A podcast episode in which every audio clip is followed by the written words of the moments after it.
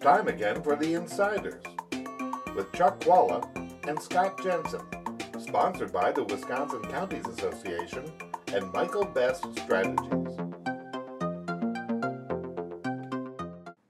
Hi, I'm Chuck Chvala, former Senate Majority Leader, And I'm Scott Jensen, former Assembly Speaker. and we're the Insiders. So Scott Fitzgerald is moving on to Congress. At least that's the It's expectation hope, yeah. right now. So who's going to succeed him as Majority Leader if that happens? You know, I think there are three or four people who are talking right now about it right now. I think uh, Roger Roth, who's the Senate president from the Appleton area, he clearly has a good claim on the office. I think Devin uh, LeMahieu, who's from the Sheboygan area, a senator who sits on the Finance Committee, is giving it a look. Um, I think Howard Marklein is being talked about as well. Uh, in a competitive seat in southwestern Wisconsin, that's always a difficult thing as a person running to be the leader, is to be from a swing seat, a seat that actually leans Democrat.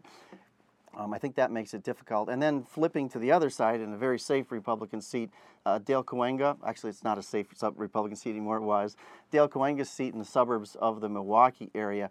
Um, the thing about uh, is, is that if he or someone could get the southeastern Wisconsin Republican senators to all be on the same page on this election, they would have a lot of clout in deciding it. If, even if they don't have a horse themselves, they can kind of decide who's going to be the winner, and they might then have get a lot of seats in finance or something like that, which is not uncommon in these leadership elections. Uh, you've been through one, as I recall. Yes.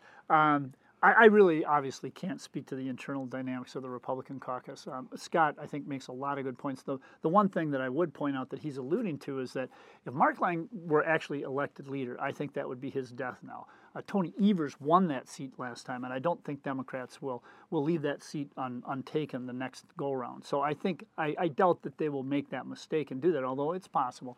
Um, the one thing I can say about leadership elections, having been through them, there are a lot of people who like to tell everybody that they're voting for them. So you better not have one vote more than you need in order to win this race. You better have at least a couple extras in your pocket. And to this day, I'm not sure of one of the members who lied to me, but I believe I know who it was. And, and you can imagine that the leader remembers those things. Leaders do remember those things. So, uh, in my uh, first race uh, for Speaker, I walked into Tommy Thompson's office just an hour or two before the vote. He wanted to see if I had the count, and I said, I think I'm up by one, Governor. He said, One? one? There's at least one liar in the pile. You need two. And I'm like, I've talked to everybody three or four times. I'm not going to find another vote.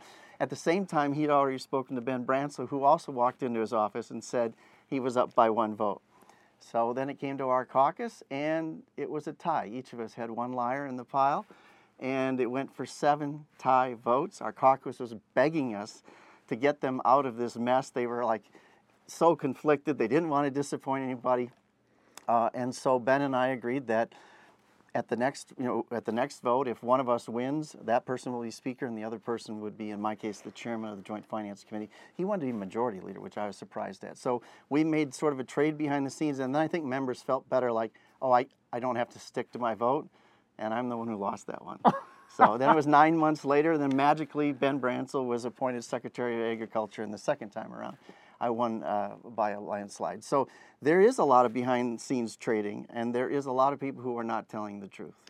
And by the way, I'm high fiving Governor Thompson through the camera here. Yes, he should have had more than one. You can never go in with a one vote margin. You'll never win. But, uh, but obviously, Scott Jensen may not have been the speaker at that point, but he was in nine months and was the most effective speaker the Republicans had in the Assembly. Uh, and I would say that runs till today. See you next time. I'll take the compliment. See you. You're listening to The Insiders with Chuck Chvala and Scott Jensen, sponsored by the Wisconsin Counties Association and Michael Best Strategies.